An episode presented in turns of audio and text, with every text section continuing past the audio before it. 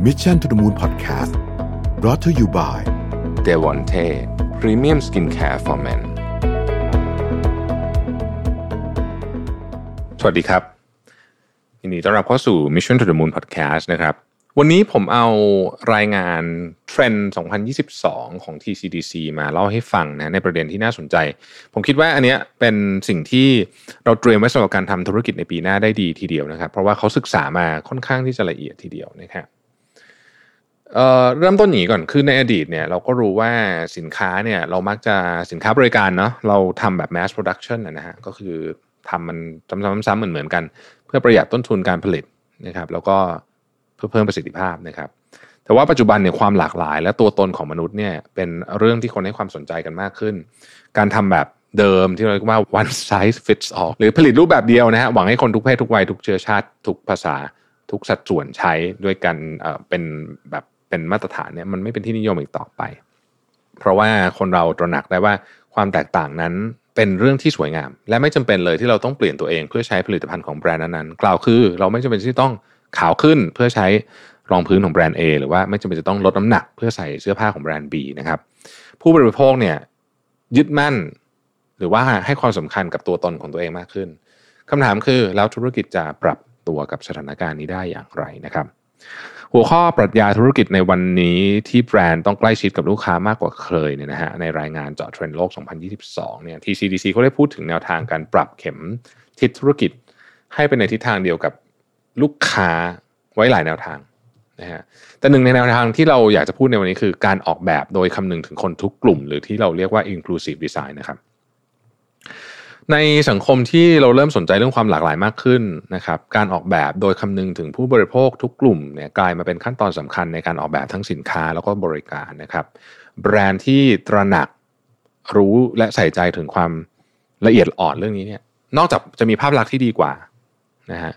ยังตอบสนองความต้องการของผู้บริโภคได้ดีขึ้นด้วยนะครับ แล้วใครที่แบรนด์ควรคำนึงถึงในการออกแบบนะฮะวันนี้เราเอากรณีศึกษาจากจากแบรนด์หลายแบรนด์มาเล่าให้ฟังนะครับ อันที่หนึ่งคือคนที่มีข้อจำกัดด้านร่างกายนะครับ มีผู้บริโภคจำนวนไม่น้อยที่ไม่สามารถใช้งานผลิตภัณฑ์บางอย่างได้ เพราะข้อจำกัดด้านร่างกาย เช่น ผู้สูงอายุ ผู้พิการทางร่างกาย ผู้พิการทางสมองนะครับ และอื่นๆอีกหลายกรณีนะฮะหลายธุรกิจเนี่ยหันมาสนใจการออกแบบให้ครอบคลุมถึงกลุ่มผู้ใช้กลุ่มนี้มากขึ้น ตัวอย่างเช่น ในเดือนกุมภาพันธ์ที่ผ่านมาเนี่ยไนกี้ออกรองเท้าผ้าใบไร้เชือกชื่อ Fly East สวมใส่ง่ายนะฮะไม่ต้องก้มเพื่อสวม อันนี้ใช้ได้สำหรับคนที่ทั่วไปก็ใช้ได้นะฮะแล้วก็สำหรับคนที่มีข้อจำกัดด้านร่างกายก็ใช้ได้แบรนด์มิโกนจิเลตก็ให้ความสำคัญกับเรื่องนี้เช่นกันนะครับตอนมันมีกรณีอันหนึ่งที่ตอน P&G เขาทำเนี่ยเขาพบว่า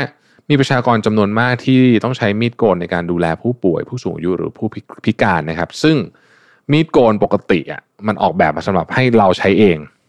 มันจะออกแบบใช้เอง แต่ว่าถ้าเราต้องไปโกนคนอื่นอะนะฮะมีดโกนปกติเนี่ยมันจะยากนะครับโฆษณานี้ผมยังจำได้อยู่เลยเป็นโฆษณาที่ผมชอบมากนะลองไป search ดูนะฮะ Gillette Treo T R E O เนี่ยนะเขาก็เลยเปิดตัวมีดโกน Trio มีดโกน Trio เนี่ยออกแบบมาสำหรับให้เราโกนให้คนอื่น โกนหนวดให้คนอื่น เช่น เราดูแลคุณพ่อที่ป่วยอย่างเงี้ย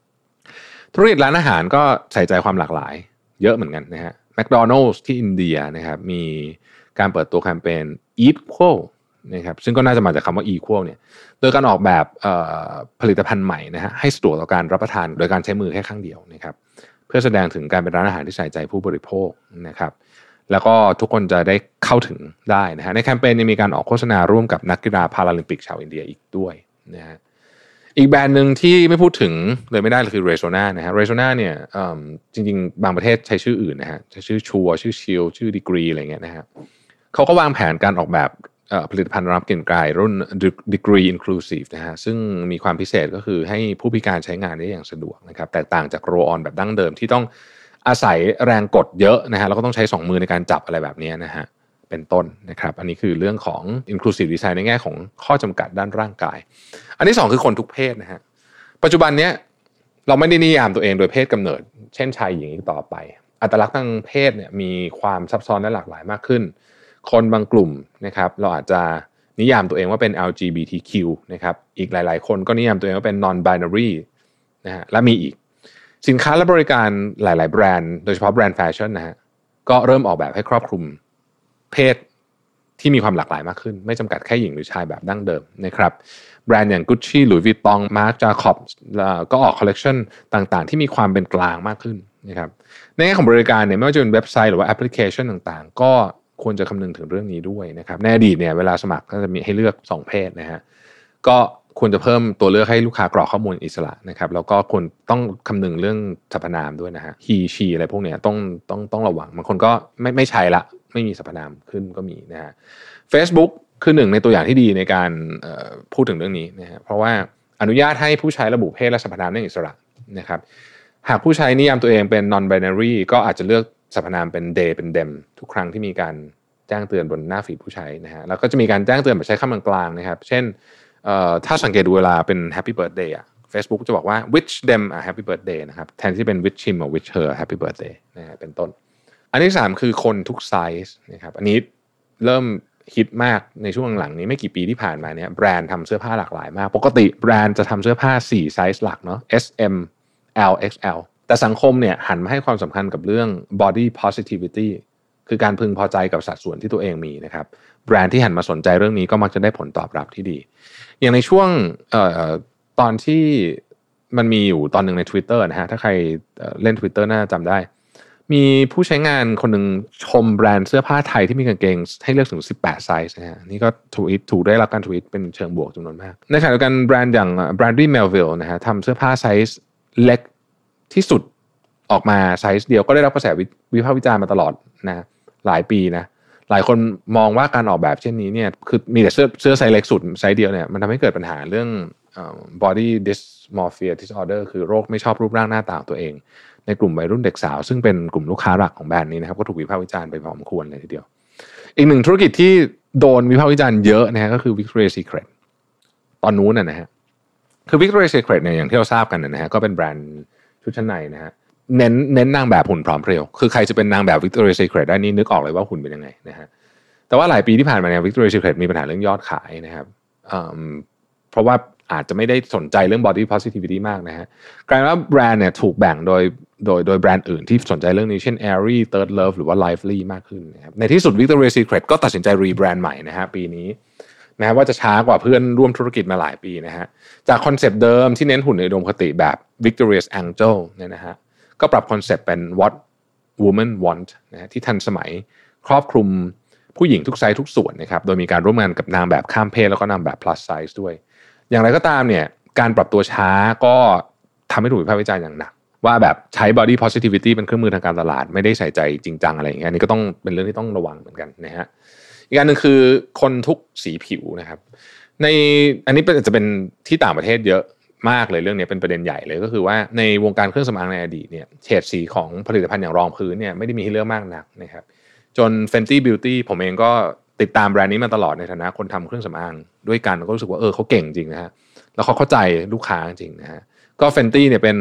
ของรีฮาน่านะฮะนักร้องดัง ซึ่งทุกวันนี้ไม่แน่ใจว่ายังร้องเพลงอยู่หรือเปล่าเพราะว่าเครื่องสำอางขายดีกว่าเดือดกว่าเยอะมากเลยเนี่ยนะฮะเปิดตัวรองพื้นนะฮะห้าสิบเฉดสีนะครับ เอาแค่มีเดียงเดียวเนี่ยก็ได้มูลค่ามหาศาลนะฮะแต่ว่าแค่เดือนแรกเนี่ยก็กวาดรายได้ไปตั้งร้อยล้านเหรียญนะครับ นับจากนั้นแบรนด์อื่นๆก็มาออกสีแบบเฉดเยอะมากๆ ในวงการเครื่องสำอางเนี่ยเราเรียกเทรนด์นี้ว่า the Fenty effect นะฮะ ปัจจุบันมีทั้งแบรนด์เสื้อผ้ารองเท้าเครื่องประดับที่ใส่ใจเรื่องสีผิวมากขึ้นนะครับ อย่างแบรนด์รองเท้าชื่อ Rebecca Allen เนี่ยที่จุดขายคือทำรองเท้าสีนูดสำหรับผิวแต่ละสีเพราะว่าสีนูดของแต่ละคนไม่เหมือนกัน เวลาเราพูดถึงสีนูดอดีตเราอาจจะนึกถึงสีเนื้อเฉดหนึ่งอะนะแต่คนสีผิวเข้มก็จะมีโทนนูดที่เข้มกว่าอย่างเงี้ยคนสีผิวสว่างก็จะมีโทนนูดที่อ่อนกว่านะครับอย่างเงี้ยเป็นต้นนะครับ หลายแบรนด์ยังใช้โอกาสนี้ในการสนับสนุนความหลากหลายของสีผิว ด้วยวิธีการอื่นๆ เช่น การจ้างนางแบบหลากหลายเชื้อชาติ การสร้างระบบ personalization ให้เลือกสินค้าตามสีผิวได้เป็นต้น การออกแบบโดยคำนึงถึงข้อจำกัดด้านร่างกาย เพศ สีผิว และสัดส่วนที่ยกมาเนี่ยเป็นเพียงตัวอย่างเท่านั้นนะฮะยังมีอีกหลายปัจจัยที่แบรนด์ควรคำนึงถึง หากต้องการออกแบบสินค้าและบริการเพื่อลูกค้าทุกคนอย่างแท้จริงนะครับในรายงานของ TCDC หัวข้อปรัชญาธุรกิจในวันนี้ที่แบรนด์ต้องใกล้ชิดกับลูกค้ามากกว่าที่เคยเนี่ย ยังได้เสนออีกหลายวิธีนะฮะที่ธุรกิจสามารถนำไปปรับใช้ได้ดีขึ้น ไม่ว่าจะเป็นการออกแบบและสร้างสรรค์กับผู้บริโภคร่วมกัน อย่างที่เราเรียกว่า co-creation การทำการตลาดแบบ personalization หรือว่าการทำการตลาดแบบมีความรับผิดชอบต่อสังคมอย่างสูง radical responsibility เป็นต้นนะฮะสนใจไปดาวน์โหลดกันได้เลยในเว็บไซต์ของ TCDC ดีมากเลยนะฮะ TCDC เขาทำรายงานพวกนี้ดีมาก ผมชอบอ่านตลอดเลยนะครับ ขอบคุณข้อมูลจาก TCDC นะครับ มาพบกันใหม่พรุ่งนี้ Mission to the Moon Podcast Presented by d e v o n t e Premium Skincare for Men